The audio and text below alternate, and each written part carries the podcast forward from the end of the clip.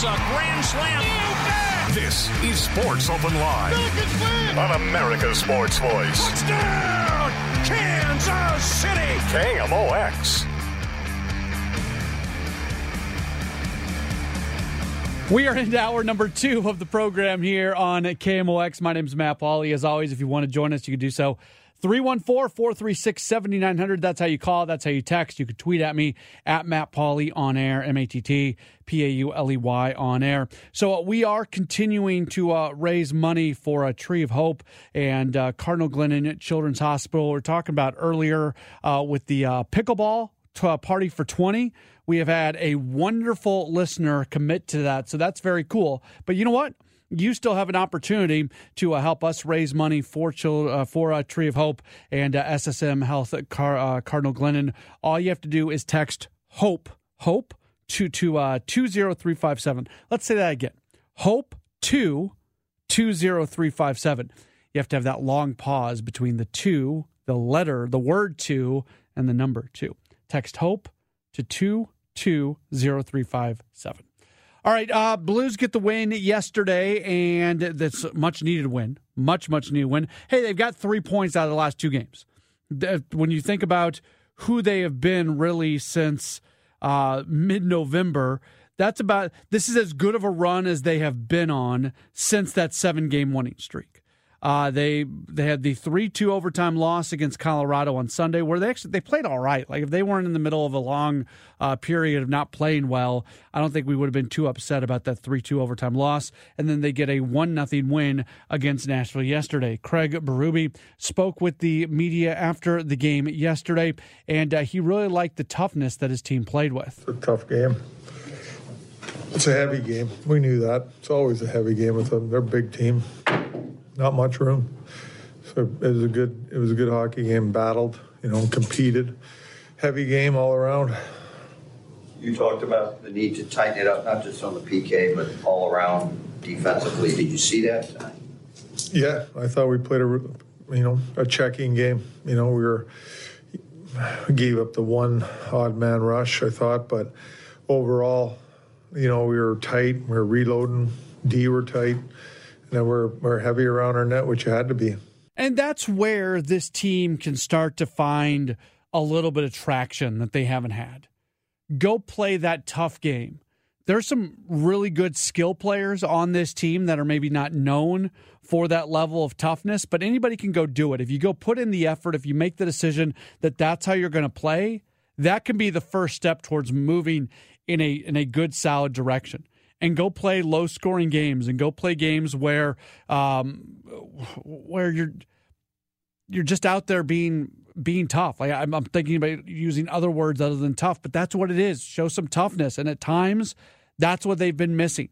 Not just at times, for much of the season, that's what they have been missing. Sometimes you just need it, you want it more than the other team, and they go play that one nothing game yesterday. Jordan Binnington he gets the uh, shutout victory. It's the second shutout win of the year. It is also his 100th win of his career. Well, it's a huge accomplishment. I mean, I, I, you know, you go back to when he was called up and what he accomplished, and going forward, um, you know, he's been a solid goalie for us, and he's a blue. You know, he he's got a lot of compete in him, a lot of fire in him.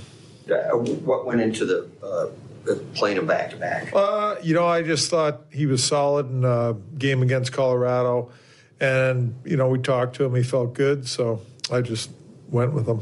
One game in the last week too. You know? Yeah, that that too, and you know, he felt good, and he felt good the next day. So that was just the decision we made. And Chief, you said a couple days ago, he said, "Come on, guys, it's the NHL. Let's go, let's go." He wanted to kind of gather the troops. It says a lot about him to come out and back it up. That well, like I said, he's a leader on this team, and uh, you know, he's a highly competitive person, and you know, he uh, that's him. I love the art of coaching. And when I'm talking about the art of coaching, I'm not talking about the X's and O's. Like that that's important. But I've I've come to a place in my life as a sports fan that when you're talking about high level athletics, a lot of times coaching has to do with the interpersonal communication, the leadership, the showing belief, the decision on when to really go after an athlete, the decision on when to um, really back them up no matter what.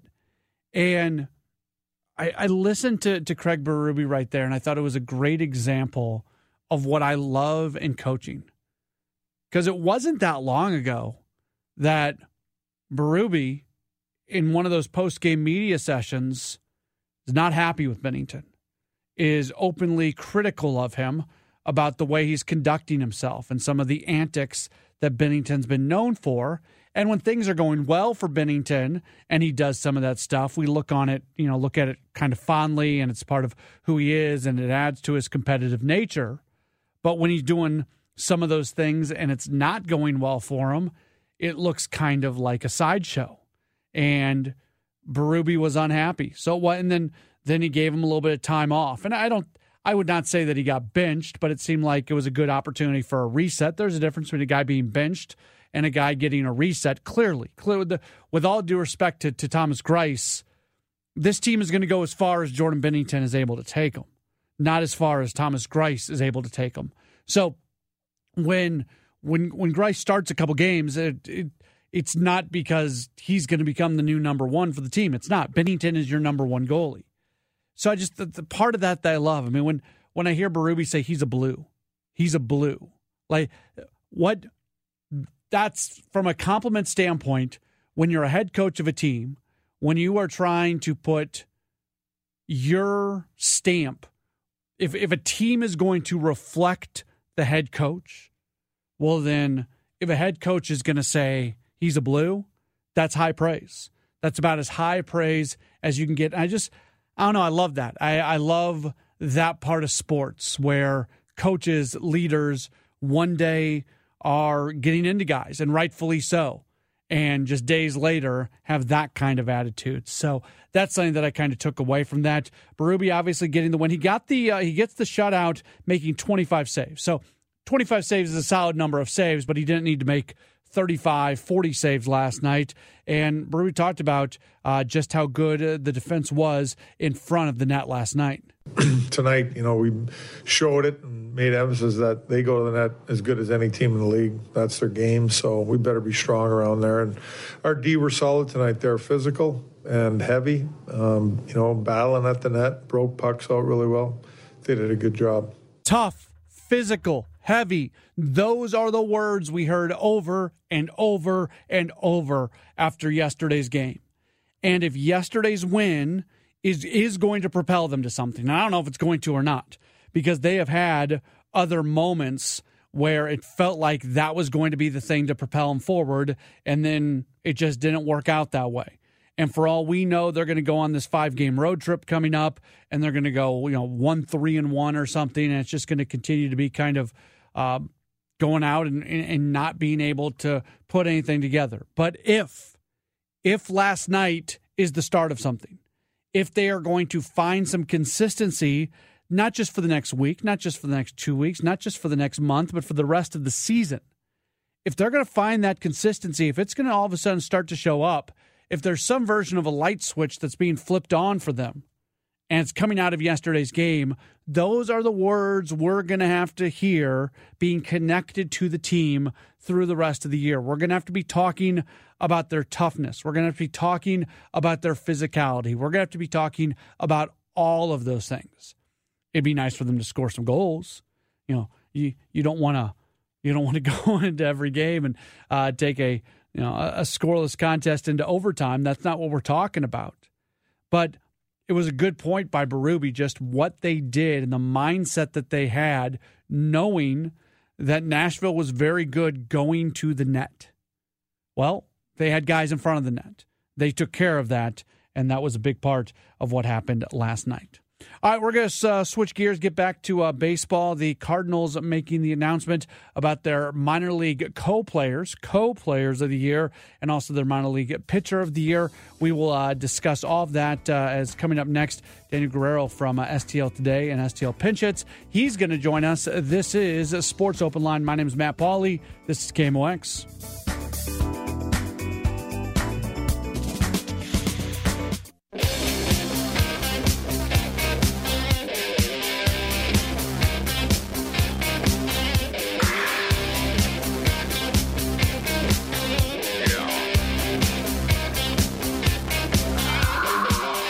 Sports Open Line continuing on here on a Tuesday night. My name is Matt Pauley, 314 436 7900. That's how you call. That's how you text. You can tweet at me as well at Matt Pauley on air, M A T T P A U L E Y on air. The Cardinals making the announcement today on their minor league co players of the year and also their minor league pitcher of the year. To talk about that and much, much more, you read them at STL Today, STL Pinch Hits. You're uh, listening to his podcast. He's doing all kinds of things. He's Daniel Guerrero. Follow him on Twitter at the Dan Guerrero. Daniel, thanks so much for your time. How are you? I'm doing good, Matt. Thanks for the invite. Yeah, let's. Uh, so I guess the only question going into the Player of the Year award was was Jordan Walker going to get it all by himself, or was he going to share it with somebody? Well, we learned today that he shares it with somebody, and, and a guy who certainly had quite the season in uh, Moises Gomez, who hit a minor league leading 39 home runs. Uh, but obviously, the year that Walker put together as well. Uh, it's it's tough between the two when you look at what they were able to do this past season. Oh, definitely. I mean, when you look at, I mean, first of all, Gomez I mean, comes into the year kind of relatively unknown uh, on a minor league contract after he, after he got released by the Rays last November. Uh, you know, sets the Cardinals a single season minor league record with 39 homers, leads all of minor league baseball, earns himself a 40 man roster spot. Um, I mean, obviously, it's uh, you know a year that not many people saw coming. Um, and then obviously Jordan Walker, I mean, as well. I mean, started the season at 19 years old uh, one of the or the youngest player in the Texas League, one of two teenagers on a double A roster to start the season. Um, you know, was one uh, was a homer short of a 2020 season. That would have been the first in Springfield history. Um, but you know, 31 doubles, if I'm not mistaken. Uh, you know, and just hit the ball consistently throughout the year. I mean, and also, I mean, you can't you can't overlook the the other obstacles, I mean, with him having to transition to the outfield and and getting a little bit more comfortable there. But I mean, overall, two really strong seasons from from obviously a guy who's a top prospect and another guy who kind of put himself into that prospect conversation. More often than not, baseball executives kind of hedge their bets when it comes to to prospects. But you listen to mm-hmm. John Mozeliak talk about Jordan Walker, and he, they're giving him every opportunity to maybe make the team out of spring training. They're not closing that door off. They're mm-hmm. talking mm-hmm. openly about the excitement of having him in one of those corner outfield spots at, at some point in the relatively near future. Just what do you take away from how? how open uh, and optimistic the organization is about Walker's future at the major league level. Um, I think it's. I mean, I don't. I mean, I I I I think it's obviously a good sign. I mean, I, I don't. I didn't. I I almost used the word ambitious, but I don't know if that has like a negative connotation or anything. But I mean, it's it's in a good way because obviously you have this prospect who, uh, certainly, I mean, for his age, is hitting among the best of them. I mean, we saw him go to the Arizona Fall League and do the same thing with guys who, you know, have more experience in Double A or have Triple A experience. Um, obviously, you know, one of the younger players in in in the Texas League with Jordan Walker last year, and I mean to see him excel the way he did. I mean, see him how consistent he was. Obviously, with his maturity, I mean, such a mature player and just a mature personality for somebody who's able to handle that kind of that spotlight and that connotation of being the top prospect. I mean, he's kind of hit all the marks in in that aspect. I mean, so to see or to hear, you know, John Mozeliak and kind of the other uh, I mean, people in the Cardinals talk about that possibility as you know Jordan Walker is going to come into spring with an opportunity to compete for for a spot on the opening day roster. I mean, it makes sense. I mean, you we we and we've seen that. I mean, kind of that trend around the league at least this last season. I mean, with the guy like Julio Rodriguez, the same thing.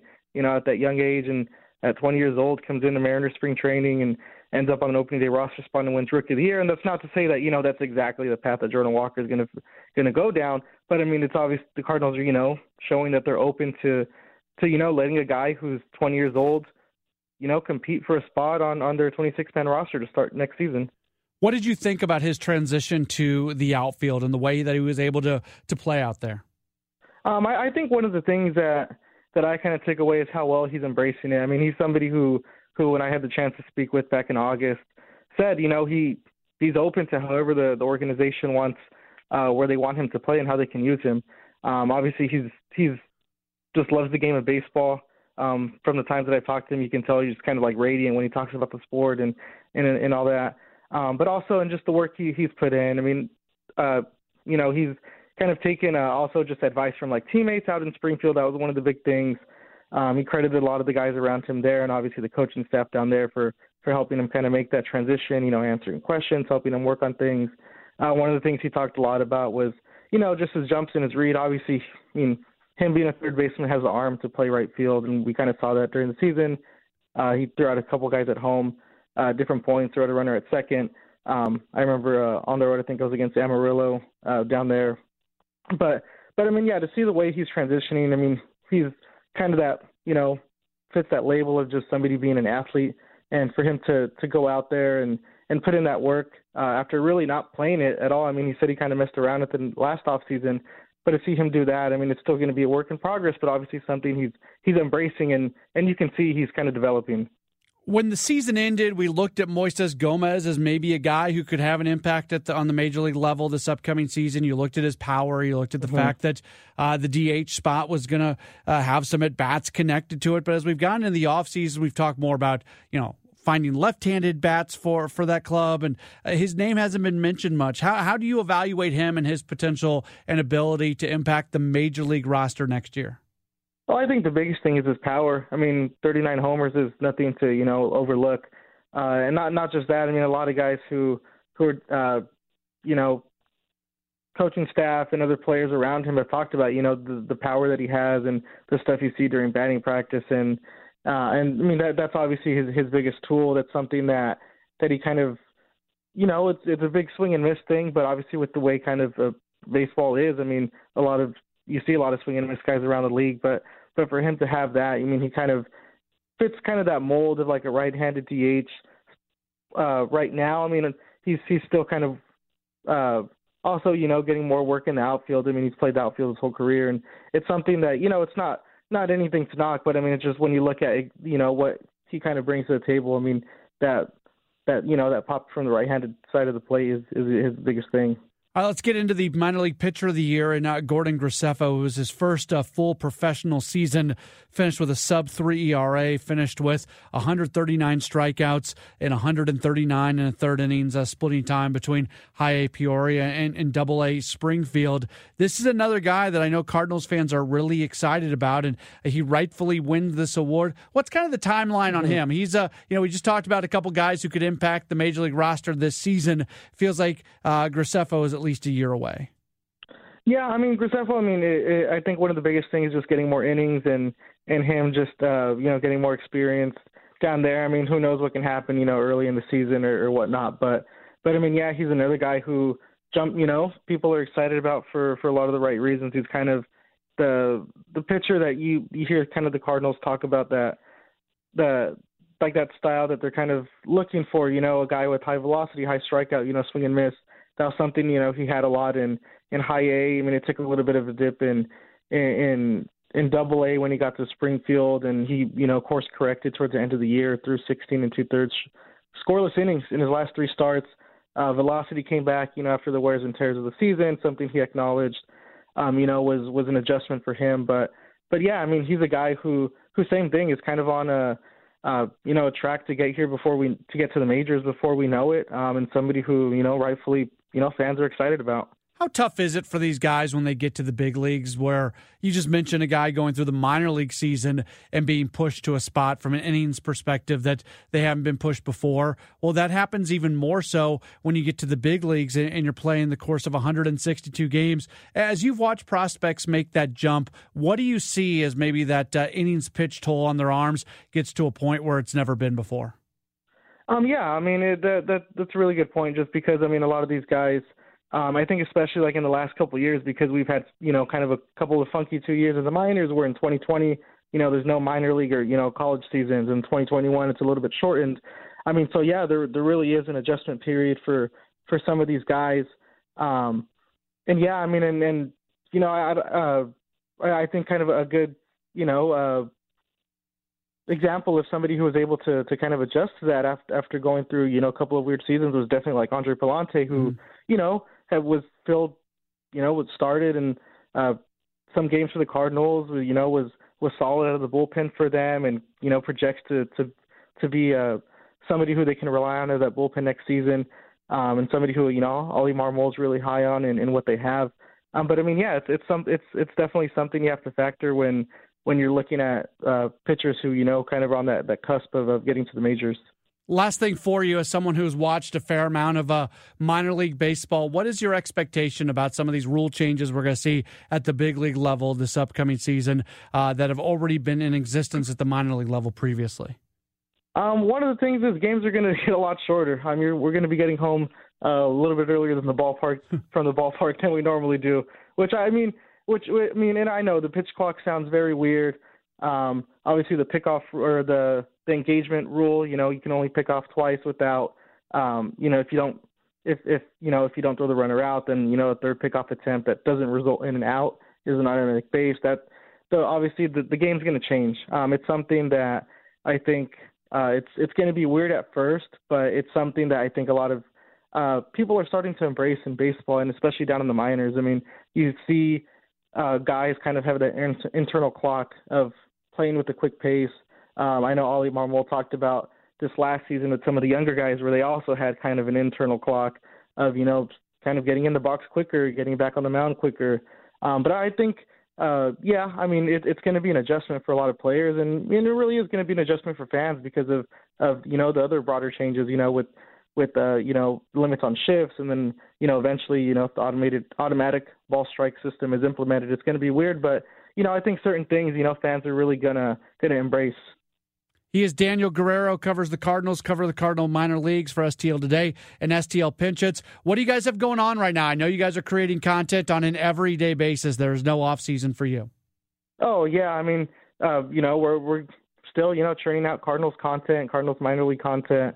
Um, like you mentioned, STL Today and STL Pinch Hits, where you can find you know other uh, uh, kind of expansive Cardinals coverage. I mean, obviously Derrick Goold, our lead Cardinals writer, has the best podcast in baseball. You know you know one of you know one of my favorite listens obviously and then we have the best podcast in the minors so i mean yeah we're going to continue to you know to keep readers uh, and you know uh, our audience and you know people uh, you know that that we that you know follow our coverage you know informed on on everything throughout the off season daniel great stuff uh, always good to talk to you we'll talk again real soon yeah, thank you. Take care, Matt. You bet. There's Daniel Guerrero from uh, STL Today, STL Pinch Hits. More baseball. Another guest coming up, Ryan Fagan from the Sporting News. We'll talk with him. He joins us next at Sports Open Line on KMOX.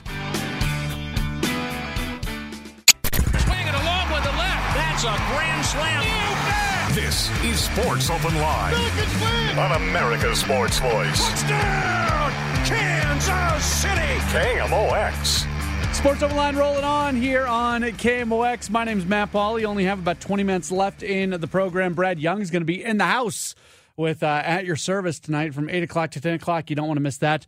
We'll bring him in in our next segment. Who knows what we'll talk about? He and Kevin Killeen are out there talking right now. What do you think those two are talking about? I don't know. They are very interested in each other right now, and they have no clue that I'm staring at them and looking at them at this very moment. Uh, we will switch gears and no good way to do that, but we will continue to talk baseball. Very happy to go to the Cuivre River guest line. We'll bring on a guy who is a senior Major League Baseball writer for the Sporting News, based here in St. Louis. We always love our conversations. He is Ryan Fagan. You follow him on Twitter at Ryan F A G A N. Ryan, thank you as always for uh, taking a few moments with us. How are you?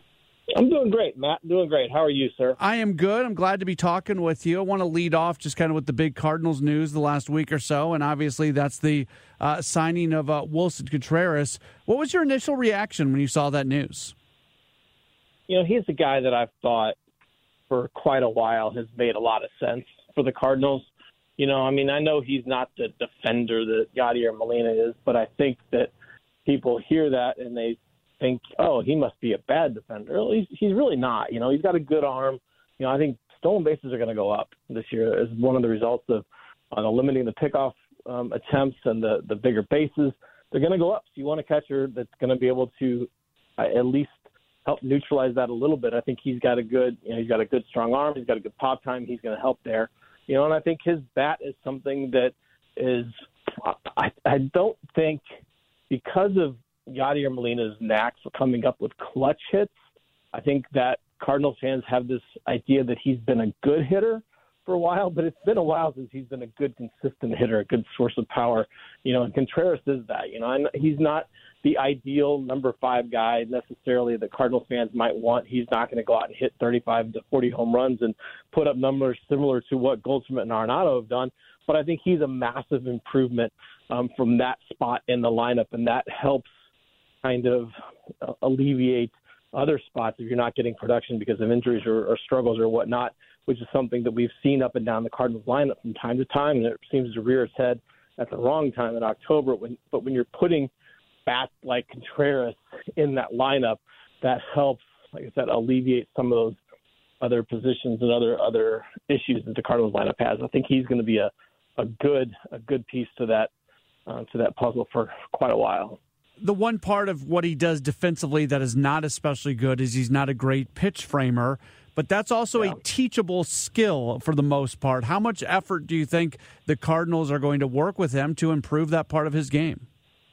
Yeah, they absolutely are. You know, I mean, uh, and I think he has gotten better at it. You know, and and I think that's part of it too. But you know, the Cardinals are a team that they, they do a lot of pitch to contact, right? I know that's what a lot of the the starters do. They they put the ball in play. You know, they work the edges, but it's not necessarily because they're looking to to fool a guy and, and throw a lot of them past him and get strike three calls. You know, they put a lot of balls in play. You know, the Cardinals aren't a high strikeout rotation. So, you know, I I just I think I think that's been a little bit overblown. But I think when you can get a catcher like Contreras uh, for what is it, seventeen and a half million dollars as an average annual value, when you compare that to what some of these other players are getting on this market. And I think that's something that, you know, with the new CBA, after all of the issues with the lockout and how, uh, how damaging that was for the game, right? Teams understand they have money to spend, and the owners are willing to spend money now because they don't have to worry about talking about how much money they don't have until the next until the CBA runs out. So you're seeing a lot of teams go out and spend crazy amounts of money.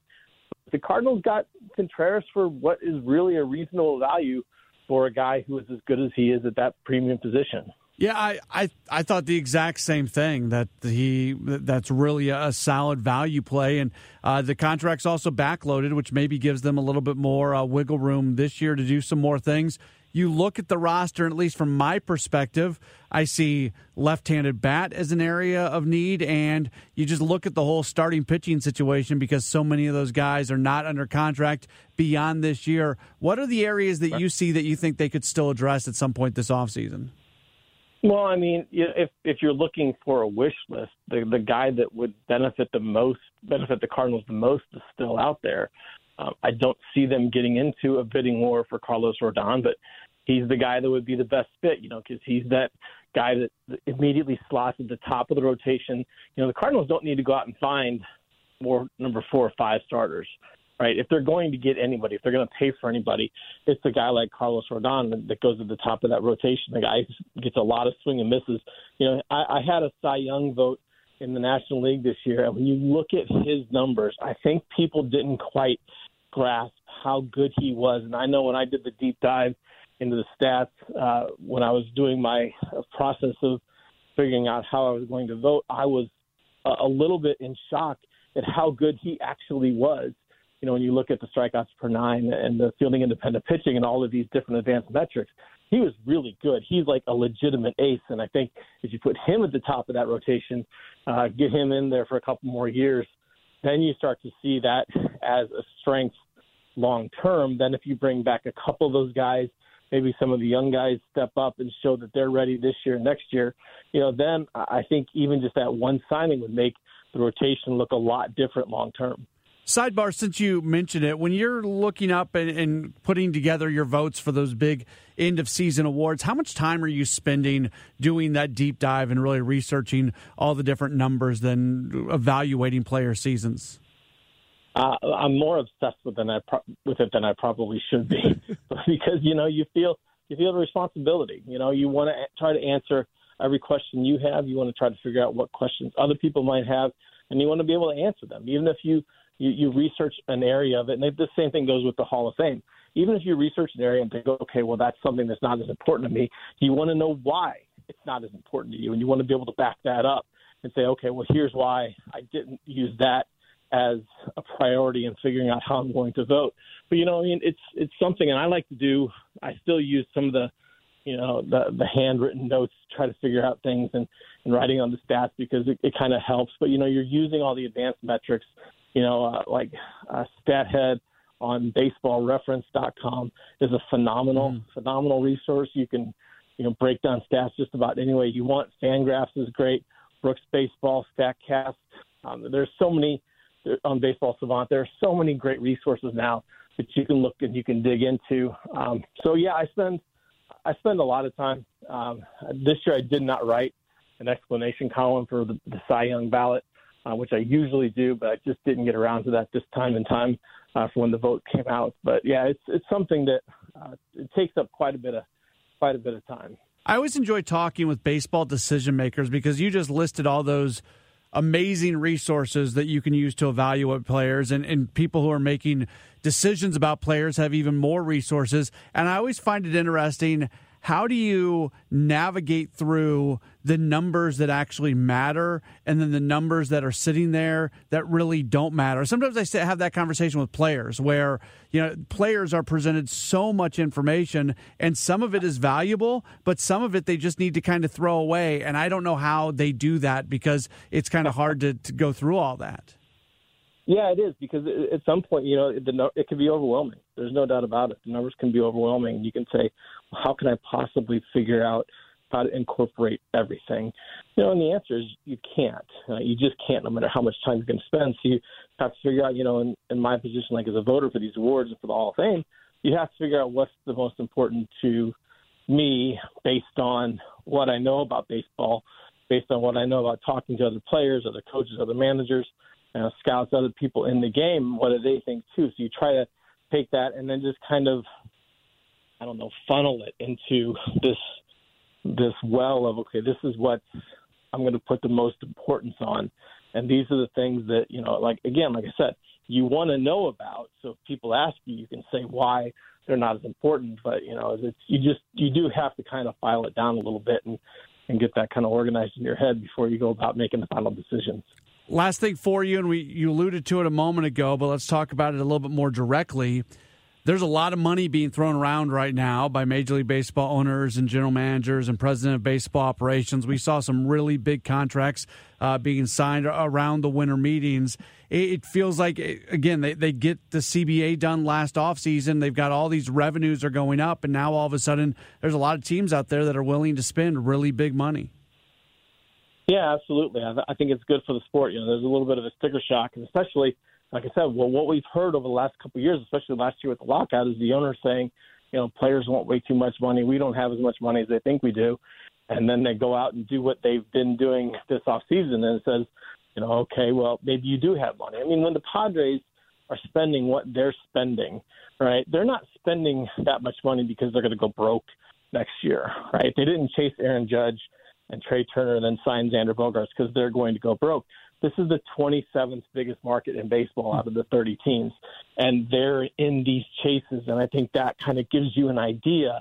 You know, there's a difference between what a team can do and what a team will do, right? And when the the goal is winning, and the goal is the commitment to chasing championships, you know, sometimes you can open up those purse strings a little bit. And then again, it's not that they can't; it's that they won't you know, and there's something to be said about working within a budget. Absolutely, there's there's something to be said about being consistently in the conversation. You know, and the Cardinals have done a phenomenal job about that. And maybe if they went and spent too much money and spent, you know, paid for Rodon, and then he blows out his elbow, they're you know they're in bad shape, and maybe that impacts them for a couple of years. But you know, we we see that that doesn't have to be the case.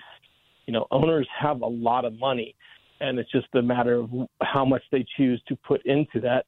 I think that um, that we're seeing that kind of be the case this offseason. He is Ryan Fagan, senior Major League Baseball writer for the Sporting News. Follow him on Twitter at Ryan Fagan. Ryan, thanks so much for the time. I'm sure we'll get you on again real soon. I enjoy it. Thanks, Matt. Our guy, Ryan Fagan, joining us here on Sports Open Line. We'll take a break. We'll come back, wrap up this edition of Sports Open Line. Brad Young has got um, at your service tonight, 8 to 10 he's going to join us. Who knows what we're going to talk about? Maybe heated, uh, something that's heated, where he has to just have, live this very cushy life that he likes to live. We'll find out coming up in a moment. Sports Open Line on KMOX. News Radio KMOX, the home of the Cardinals.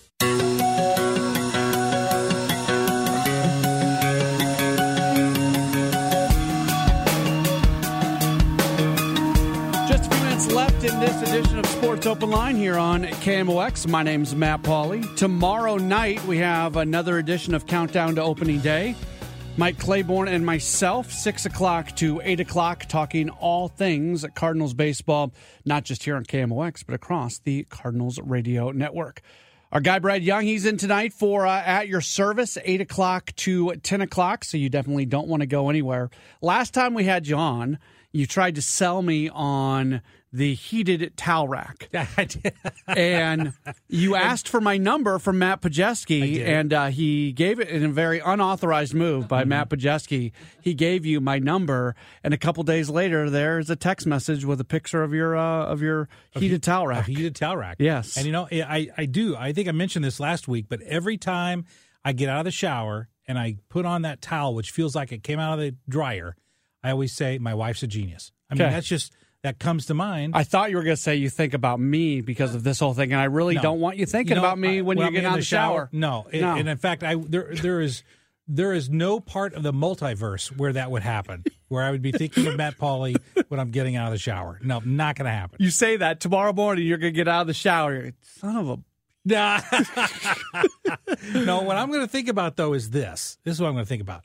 Um, and and it, I, re- I was reminded of this when I'm driving in tonight, hearing hearing the excellent Sports Open line, hearing talking about baseball, and I was reminded of a uh, Babylon Bee headline just last week that said.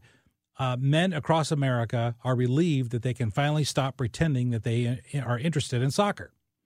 And I was thrilled, thrilled, I say, uh, that we were just back to talking about uh, baseball again. Yeah, Warmed my heart. It is. So one of the challenges as a sports host, I'm like right now when I put together a show every night. It's like, what do it doesn't matter what I want to talk about. Mm-hmm. Sure, it has to do right. with what people want to hear. Of course. So we do Cardinals every day. Every day we do something Cardinals. Obviously, we have to talk about uh, the Blues, and we're going to talk about the Billikens. It's not that I don't like talk, but Cardinals are obviously number one. Well, in the summertime, that's all that's going on.